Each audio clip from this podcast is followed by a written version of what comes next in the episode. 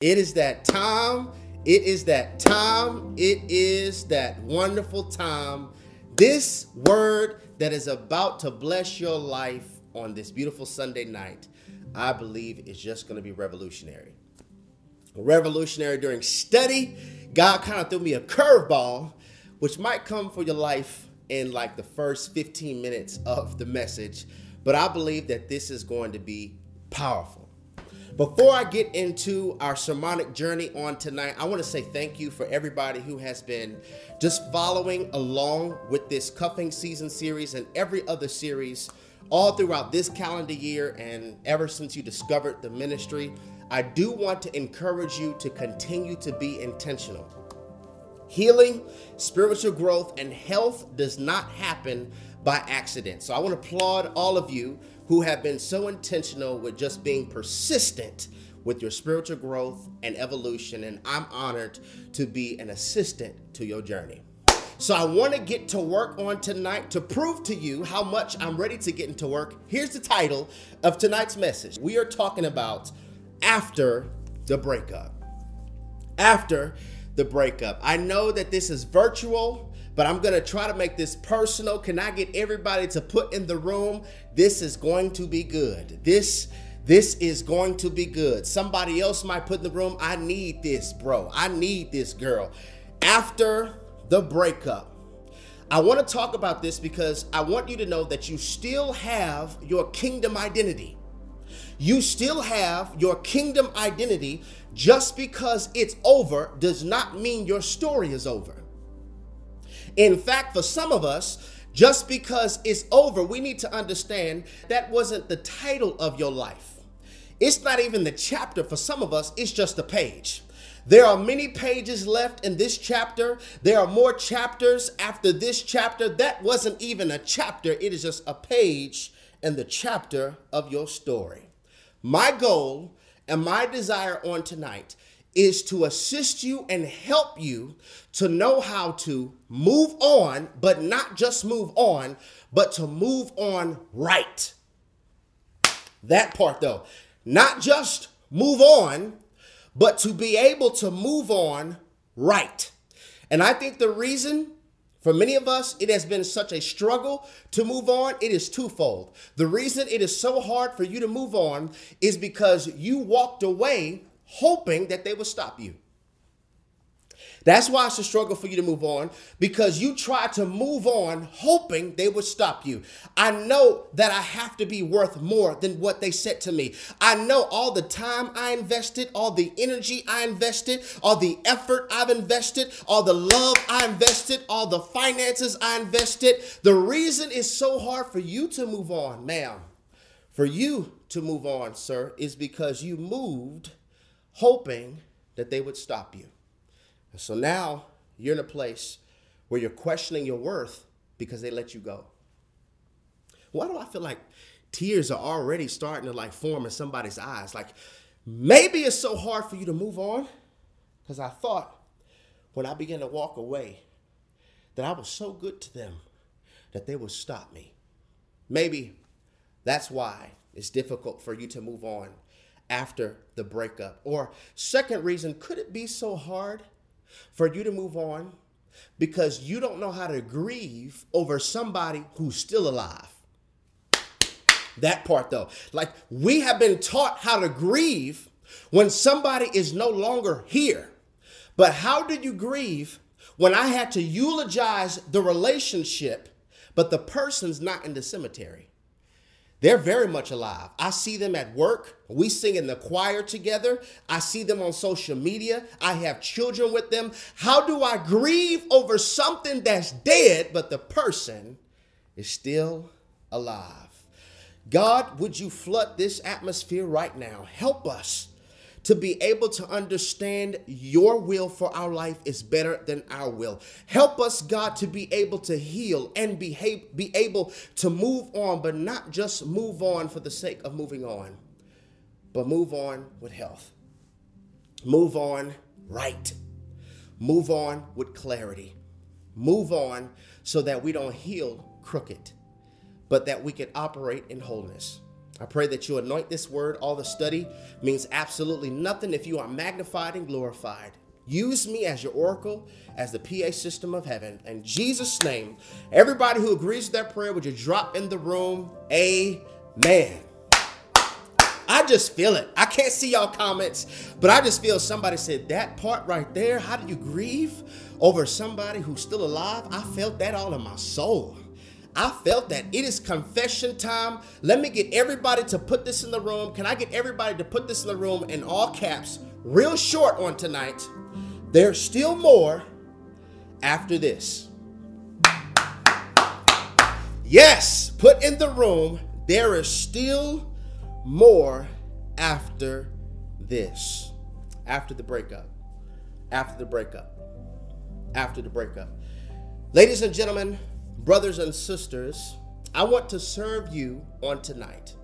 My desire is to serve you from a biblical perspective on why breakups happen, why some of them were even necessary, because some breakups are due to the divine and other breakups are self induced. See, y'all not gonna like me for about the next 15 minutes. Some breakups are God's doing, He does have better. Then other breakups are self induced. I know, I know we always like to think the counterfeit was them. I know we always like to think the problem was them. I know, I know we always like to think that all the red flags were coming from them. But what if I told you the biggest red flag is when you can't see that you're one? See? See? I know we always think it's them, but what if I told you that many times the biggest red flag is when you can't see that you're one? Like we keep sabotaging relationships, and yes, it hurts. It hurts, but the problem is we're blindfolded to the role that we keep playing in our suffering that we keep birthing. I need to say that again. We are we are sabotaging relationships, and yes, it hurts. The problem is we are blindfolded to the role that we are playing in our own suffering and our own suffering that we keep birthing. Just like God loves you, He also loves them. I know you don't like that because somebody watching this, you can't stand your ex. you can't stand your ex. I don't know how God can love anybody. Just like God loves you, He also loves them. And I know. I, I could preach this from a typical sermonic message and I can get people to shout. I, I could preach about how they moved, how they moved on and they missed out. And, and I could preach that and I can get your emotions all around and I could begin to preach stuff like, you know what? God is about to allow you to enter into a season where some people would wish that they have treated you better. And then people would say fire in the chat and you better preach, Jerry, and, and all this type of stuff. I could preach that. I could preach that, yes, what they did behind your back, God's about to bless you in front of their face. I, I could preach that and we'll clap and we'll say hallelujah and we'll say fire, fire, and share this and like this. And girl, come join this. And my dude, you got to check this out. I could preach about how back then they didn't want you and now you're hot. They all on you. I could preach that, but that's not biblical. That's Mike Jones. That's not kingdom. That's not kingdom. That's Mike Jones. I could preach a message to start to cause for your emotions to be in agreement with it. And it'll get likes, and it'll get subscriptions, and it'll get shares, and it might grow the platform, and it might get bigger offerings. Watch this at the expense of a narcissist walking away feeling justified in his behavior. This is so good, y'all. Yeah, I, I could preach an emotional responding message at the expense of a man who has anger issues feeling justified from this sermon and will walk away feeling like his fits of rage are okay. I can preach that because bad doctrine gives you bad routes, and bad routes are due to bad directions. Did you hear what I just said? Bad doctrine leads you to bad routes, and bad routes are due to bad directions. I could preach that. I could preach that. It's what most ministries do preach for an emotional response versus biblical life change. I could preach that at the expense of the woman with the sharp tongue. I told you about 15 minutes. 15 minutes, you're not gonna like me. I could preach, I could preach that at the expense of a woman with a sharp tongue feeling justified with the way she talks. When the problem was your mouth, ma'am. And I'm not leaning on one side or another side. It, the problem was your mouth, sir. The problem was the manipulation. The problem was the lying. I said, I'm sorry though. But uh, here's the problem you were sorry when you got caught, but you weren't as apologetic when nobody knew. See, I could preach that, but what is the point of preaching messages that cause for our emotions to get activated, but our heart stay stagnant? The two sides, the two sides of this paradigm when it comes to a breakup. Sometimes it is God. God will wreck your plans when he sees that your plans will wreck you. God will interfere when he sees that who you're with is interfering with your assignment. God will. That is the side that is most often preached. But what about the other side that maybe this breakup was due to me? I want to give you biblical examples. I don't want to just give you opinion, opinions. I want to give you biblical examples. First, John chapter 6, verse 70. We're going to hop around the scriptures here. John chapter 6, verse 70. It's 70. It says, Then Jesus replied, Have I not chosen you, the 12? Yet one of you is a devil. He meant Judas, the son of Simon Iscariot who, though one of the 12, was later to betray him. Now, look at this. Luke chapter 22, this is the passage of scripture where he actually does it. Luke chapter 22, verse 47, it says, While he was still speaking, a crowd came up, and the man who was called Judas, one we just talked about, one of the 12, was leading them. He approached Jesus to kiss him that pain hits different when it's somebody close enough that can kiss you. He approached Jesus to kiss him, but Jesus asked him, Judas, are you betraying the Son of Man with a kiss? This, this is something that tripped me out. And I was talking about it in the discernment series. I'm like, okay, the whole time in Jesus' ministry, while Jesus was doing all of these awesome things, a devil was there too.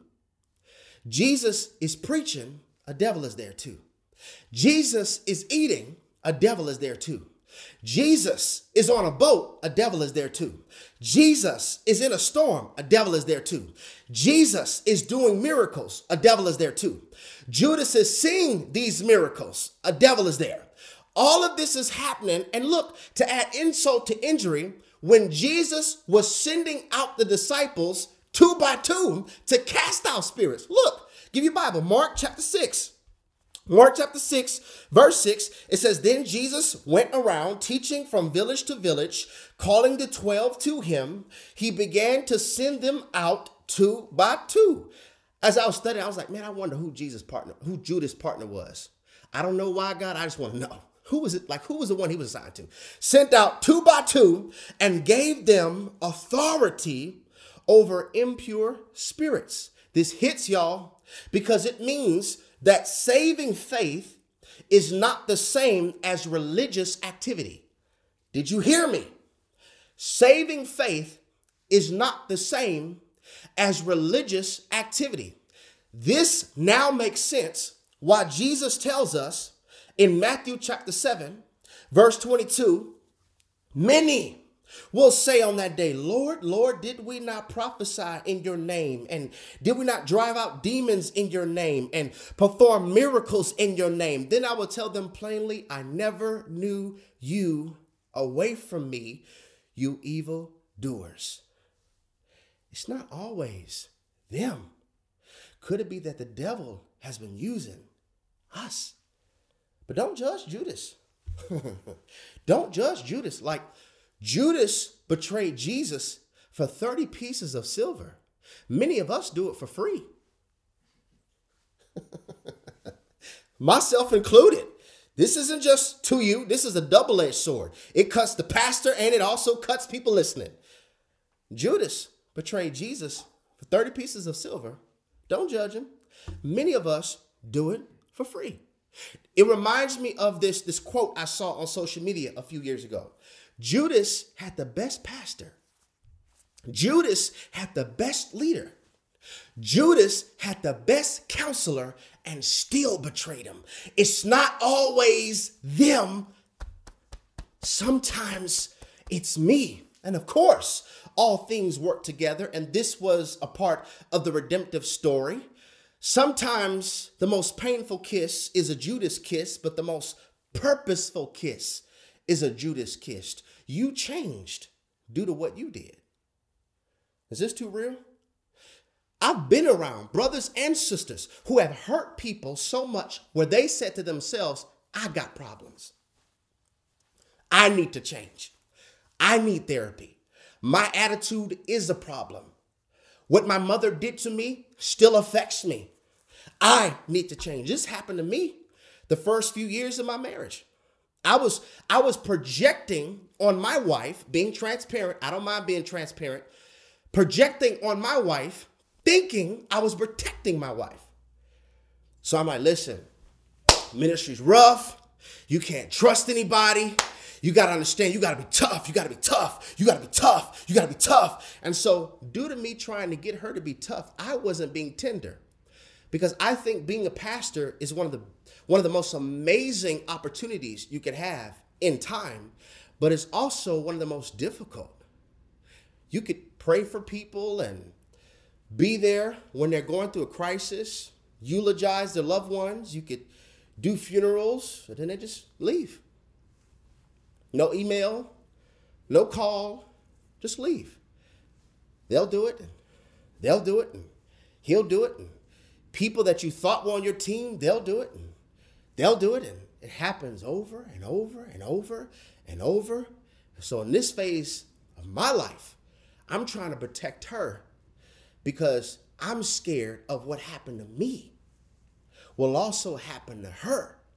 So I think I'm protecting her, but I'm underserving her with tenderness. So there's a quality that she needed from her husband. But because I was broken, because I was scared of being hurt again, because I was wounded, I was wounding her. Sometimes, sometimes we change because of the people we have hurt. God was showing me, like, listen, you, you cannot be an effective spiritual doctor if you keep on catching symptoms and viruses to the, from the people that you're trying to serve. You can't be an effective doctor. You can't. Sometimes it's them, and then other times it's you.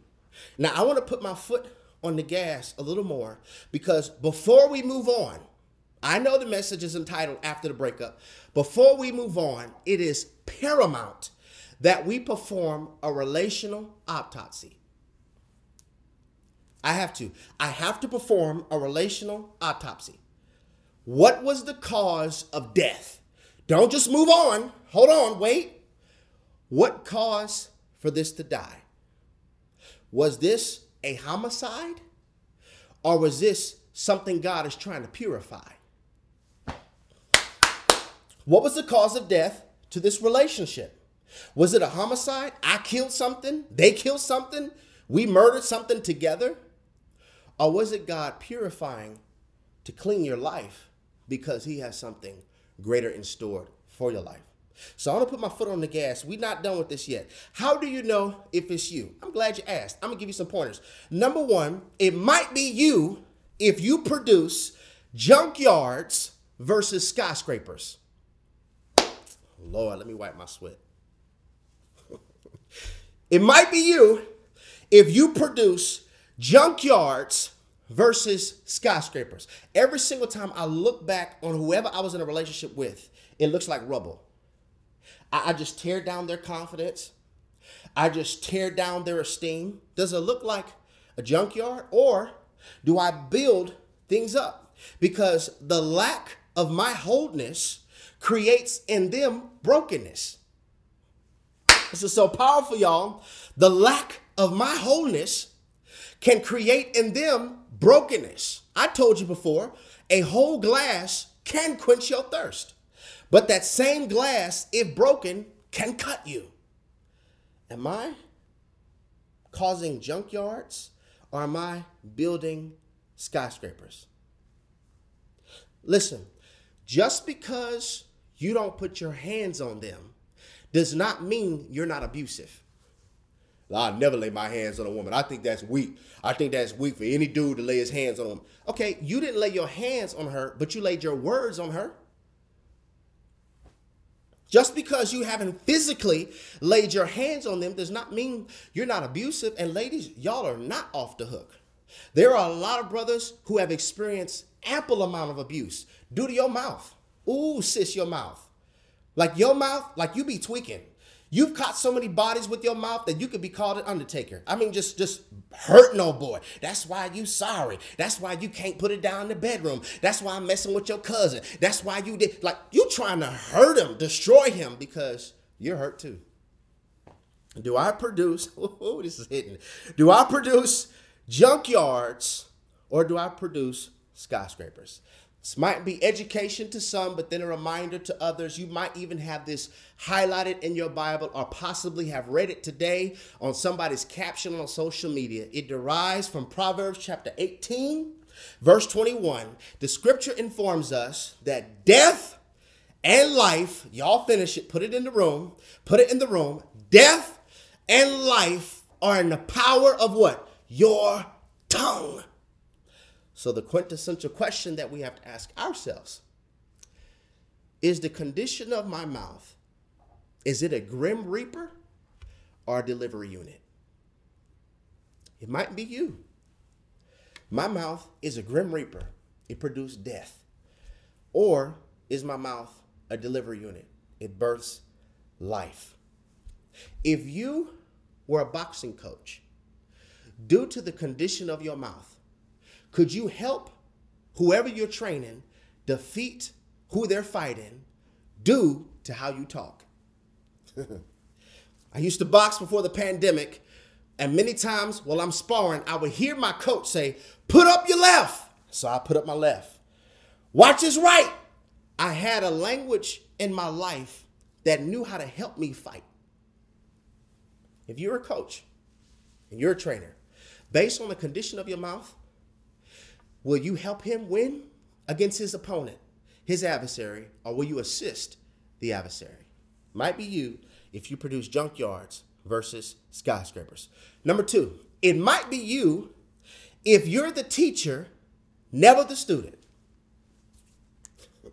never the student. Like something is wrong if you are never wrong, bruh. Something is wrong if you are never wrong, sis. The worst combination in the world is when somebody is arrogant and ignorant.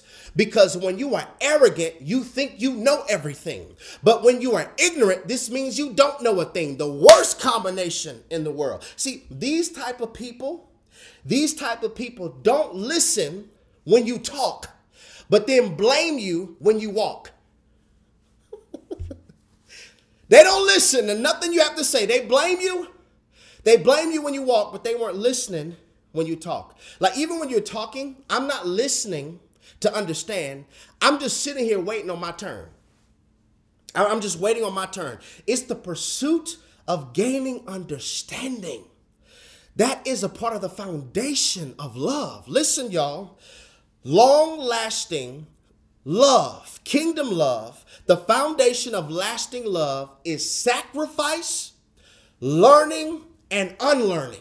Did you hear me? Lasting love, kingdom, biblical, lasting love. The foundation of it is sacrifice, learning, and unlearning. I have to learn what the scriptures define love as, and I have to unlearn what I thought love was. I thought it was about how they make me feel. No, that's lust. We just talked about that on Thursday. What does the Bible say love is? See, husbands, this is imperative for men because you set the tone. You set the tone. And there is nothing more frustrating to a woman than when her husband is tone deaf. Did y'all hear what I just said? Husbands, you set the tone. And there's nothing more frustrating to a wife than when her husband is tone deaf. Can you hear the chord of heaven? Like, can you match key? Can you match that key? Because the way you treat me hurts. the way you're treating me hurts. Proverbs chapter 26, verse 12, it says, Do you see a person wise in their own eyes? There is more hope for a fool than for them. Maybe it's you if you're the teacher, never the student. Number three, maybe it's you when you have to have control. Like being with you feels like bondage. Being with you feels like bondage. It is an interrogation process whenever I want to go somewhere. And I'm not talking about due to you being caught in a lie or a relationship or marriage that's trying to continue on after somebody's been unfaithful. That's not them being insecure by asking you questions. It's just that due to my lack of faithfulness, I've caused an insecurity there. So don't confuse what I'm saying. Don't confuse what I'm saying. If there has been unfaithfulness or a lack of honesty and they're asking you questions, it's because there was a time I believed you. Now I don't really know if you're telling the truth. That's different. All right. I'm talking about none of that exists, but to be with them, you have to have an interrogation process whenever you're going somewhere. Where you going? Why you going there? Who gonna be there? How many people gonna be there? Well, I'm going too. Why you going? And then they try to always make your friends seem wrong. Like something's wrong with your friends, something wrong with your family. They're never gonna say, go hang with your family. Ever. They almost like try to isolate you. They try to control you. It is a constant isolation. Your, your mind. They twist their insecurity and project it as your flaw. And this is not just in a relational context. A lot of us have experienced this. Mm, a lot of us have experienced this in church. In church. That's my son. That's that's my daughter. You didn't get my blessing before you went over there. You didn't get my permission before you went. You didn't honor me. You didn't you didn't honor me. Bro, are you God? Are you God? so I'm dealing with church trauma due to a leader who's insecure. Listen, y'all, healing scares people who benefit from your brokenness. One more time healing scares people who benefit from your brokenness. They will end up trying to change who you are to become what they need. Maybe it's you if you have to have control. Number four, maybe it's you if you're petty. Gosh, I know somebody's like, this is not the direction I thought that this message would go. We're going to go there in a minute about how it could be God and He has better. We're going to go there in a minute. But I just want us to understand this. Maybe it's you if you're petty. Well, what is petty?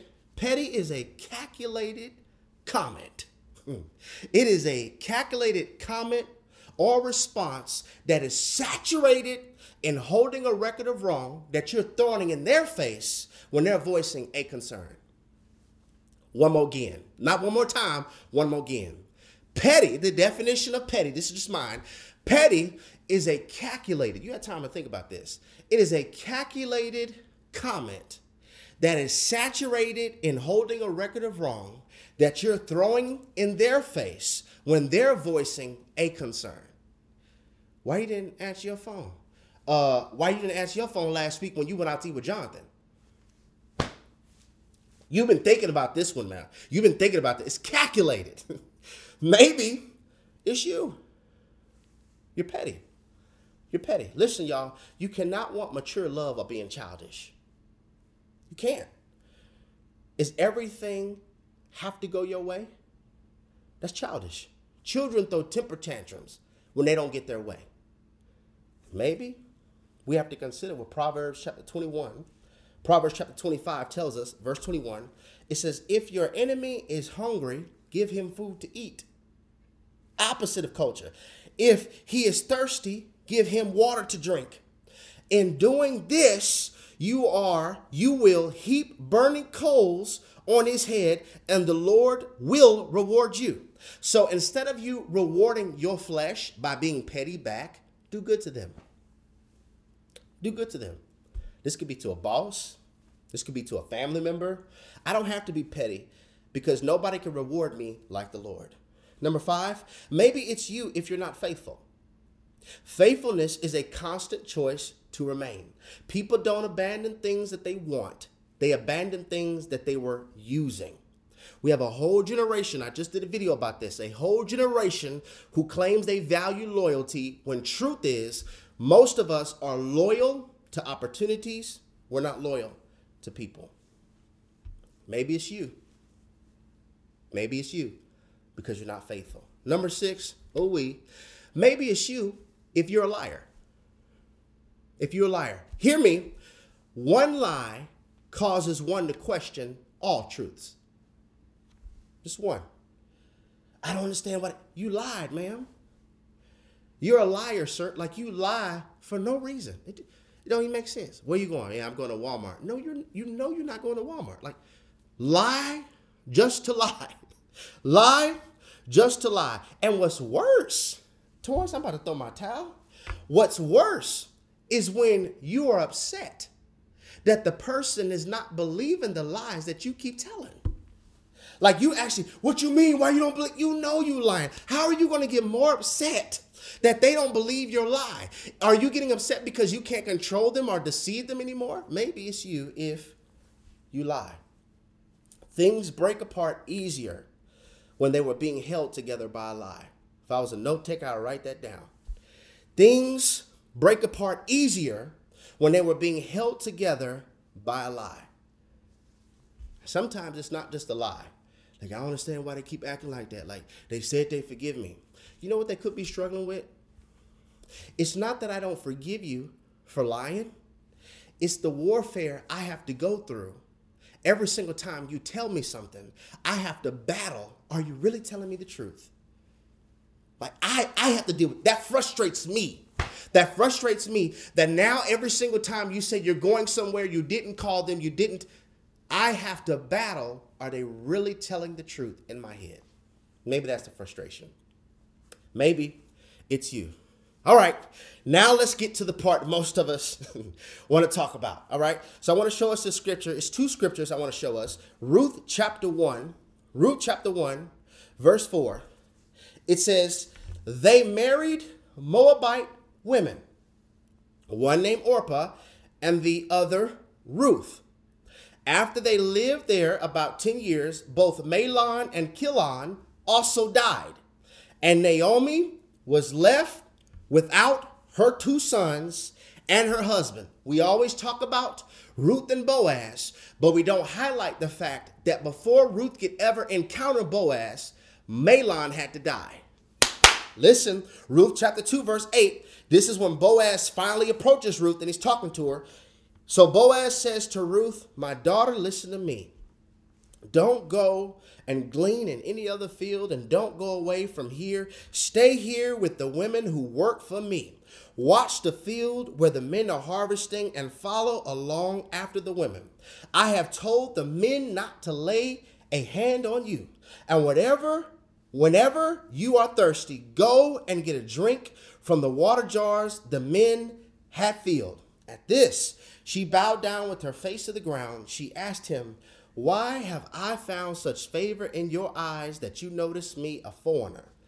Boaz replied, I've been told about all what you have done for your mother in law. Look at this, y'all. Since the death of your husband. Pause. Sometimes the reason this break, breakup happened is because you were so caught up with Mahlon but God truly needs for you to meet Boaz because Ruth and Boaz had a son named Obed, and Obed had a son named Jesse. And Jesse also had a son named David.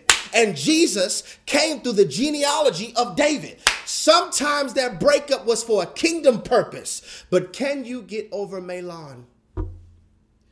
Can you get over Mahlon? He's my type and I wanted him, or she's my type and I wanted her, and she had my back and she was always there.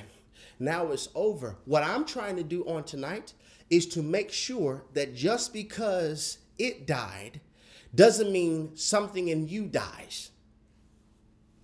Just because it died doesn't mean something in you dies. Many times, what we call rejection is redirection for resurrection. Something in you died while dating Mahlon. I'm, I'm redirecting you to resurrect that part of you, resurrect your joy, resurrect your prayer life. Ever since you were dating Mahlon, you stopped praying, you stopped seeking God's face, you stopped binge watching sermons, you start drinking alcohol, you start getting hot. Like there, all of these activities start happening. It's not legalism. I want you to notice the downward decline of your faith while you were with Mahlon. God had that happen because I have a Boaz for you. I have something better for you. And maybe, just maybe, we need to look at the scriptures, and Jesus tells us this in Matthew chapter 10. Look at this. It says, Now, whatever city, whatever city or town you enter, inquire who in it is worthy, and stay there till you go out. And when you go into a household, greet it. And if the household is worthy, let your presence come upon it. But if it is not worthy, let your peace return to you. Can I get somebody to put in the room? I'm getting my peace back. I'm getting my peace back. Okay. He said, listen, if it's worthy, let your peace be on it. But if you and Mahlon didn't work, let your peace come back to you. If you and Sheila didn't work, let your peace come back to you. If you and Brittany didn't work, let your peace come back to you. If you and James didn't work, let your peace come back to you. Don't leave your peace there. Don't leave your peace in 2017. Don't leave your peace in 2019. I need you to learn how to shake that off. Look, look, I'm right here in the text. It says, And whoever will not receive you nor hear your words when you depart from that house or city, shake off the dust from your feet. Shake off the dust from your feet. I'm trying to get you to see from this biblical snapshot that one of the methods for you to be healthy as you go on to the next village, as you go on to the next relationship, whatever it may be, as you go on to the next opportunity, you got to shake off the dust of Mahlon. You got to shake off the dust of what happened. You got to shake. And you're like, okay, you don't know what they did to me. Talking about to shake it off. You don't know what they did to me. You're right. I don't. But I do know what bitterness would do to you. Bitterness only contaminates the container. I don't know what they did to you, but I do know what a calloused heart will do to you. Maybe, maybe what we could learn from this passage of scripture, I think Jesus is showing us three things. Number one, staying in a place where you're not received is wasting your time. And wasting time prolongs what's really yours. This is so good, man. Wasting time prolongs what's really yours. Like, what's really yours is Boaz, not Mahlon. You could be a whole package.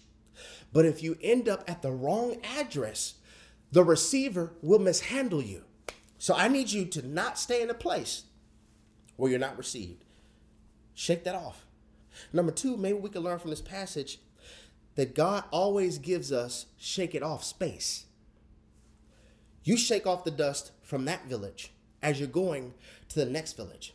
If you don't shake off what happened with Mahlon, if you don't shake off what happened with your ex, if you don't shake off what happened with that church hurt, what I'll end up doing is taking old sand into new seasons. And then whoever you're with now will feel like you're being dusty. Because your hair is uneven, you're not that cute. You look dusty. Maybe I'm dusty because I haven't addressed the sand of the former village. The residue of what I went through, the afterbirth of what I went through is still on me. And the third thing I think Jesus is showing us from this passage is take your peace with you. Take your peace with you. If it didn't work with Mahlon, there must be a Boaz. If they didn't receive you in that village, there must be another village that will. But don't just highlight this part of the sermon. Also, notice if I'm the one that is contributing to hurting others, it's not always them. Sometimes it's you. But then other times it was them, and God's trying to show you, I have more for you. So I'm going to give you some hard truths, and I'm done. Some hard truths that I wish was given to me as I was beginning my Christian evolution. Hard truths. First one is you will miss them. You will miss them. You will think about them. But missing them is not a permission slip to return. You will miss them. You're not in flesh because you miss them.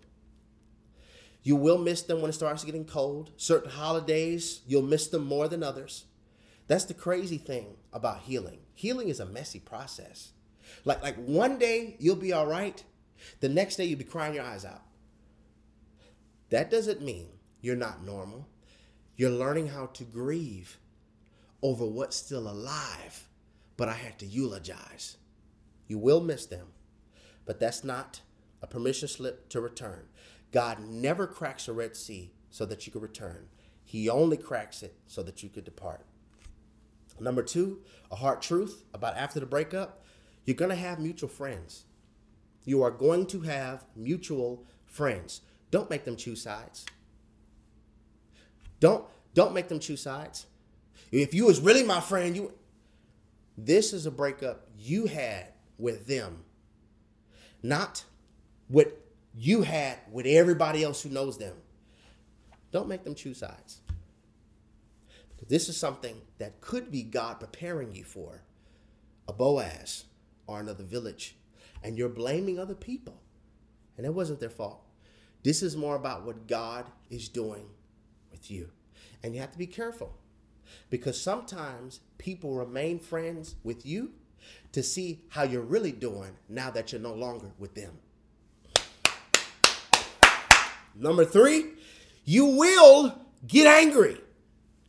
Not you might, you will get angry. Once you start missing them, and then after you start missing them, you have mutual friends and, and you're dealing with all that. Sometimes you will get angry. But that's okay. Be angry, sin not. Grieve properly. Being angry is a part of it. You could be angry over all the time that went by. You could be angry over the lies that they told you. You could be angry over all the time that you feel like you can't get back. It's okay for you to get angry, but don't call, don't allow what is just supposed to be a state to become a season. You could be upset. You could be upset. But understanding it was either divine, it was either a homicide, or something being purified helps. Either I did this, or God is purifying me for what He's about to send me to. If it's something I did, I need to get the healing and I need to embrace the season of shaking off sand so that I don't continue this pattern. God loves you just like he loves them. God washed Judas' feet too. So even if I was the one that caused it, God still has good things in store for you. Number four, some things you're going to have to throw away. God, this is so real, y'all. So practical, but just so real. Some things you're going to have to throw away. You might have to throw away that shirt you might have to get off social media. Social media is a trigger right now. I'm not I'm not healed enough because if we be honest, for many of us, social media is a scab picker. I'm trying to heal, but every time I get on, I see them or I see him or her, it just picks a scab. I might need to log off for a second. This might be the space where God's saying, hey, shake this off. Shake this off. There's some things you gotta throw away. That keychain brings back too many memories. Throw it away. Throw it away. I'm not talking about anything like, oh, I got a soul tie. I'm talking about things that trigger you. until you're in a place where you're healed. Like I articulated before, you're healed not when your cut's not a scab. You're healed when you see the person who cut you and you don't want to cut them back. I have to throw away things that keeps on picking scabs. Number five, we already talked about this. Do an autopsy. Why did this die? Understanding the cause of death is crucial for healing. It's crucial for healing because I want us to get to a place where we don't question your value if Mahlon died. Don't question your value if this ended. I need you to understand you're so valuable, God is reserving you for where He's sending you. Or you're so valuable where God said, okay, I need I need to deal with that. A relationship, a relationship is not gonna fix this. I need to deal with that. So come with me, listen. I need to deal with all your wounds. I need to deal with your mama did. I need to deal with what your ex-husband did. I need to deal with all of that. Come to me and let's evaluate why this die. Number six, so important. Discover destiny. Purpose expedites healing. You heal faster when you're doing what you were created to do, which leads me into number seven pursue destiny. Pursue destiny. Once I understand what I'm supposed to do, it helps me heal because I could recognize that relationship was totally out of purpose. Is anybody there? You're like, look, yeah, it hurt, but I recognize that wouldn't work anyway for what God is calling me to do. That wouldn't have worked for the ministry I'm trying to birth. That wouldn't have. So when I understand what I'm called to do, it helps me heal. Helps me heal. I wanted to come on tonight and have an uncomfortable but needed conversation about after the breakup, what are some necessary steps that I could do? And then also recognizing sometimes, sometimes it's not always the other person, it's me. So, God, would you help us to feast on this word? Feast on this word, consume it, and help us to actually evaluate what was the cause of death? Was there something in me that you need to work out of me? Or were you protecting me for where you're sending me? Give me the strength, God, to be able to take my peace with me. Not leave it in the village or leave it in a relationship that happened years ago. I want to give you glory and I want you to be magnified. I don't want to just move on. I want to move on right and I want to move on with health. I pray that you do it. In Jesus' name we pray. Amen.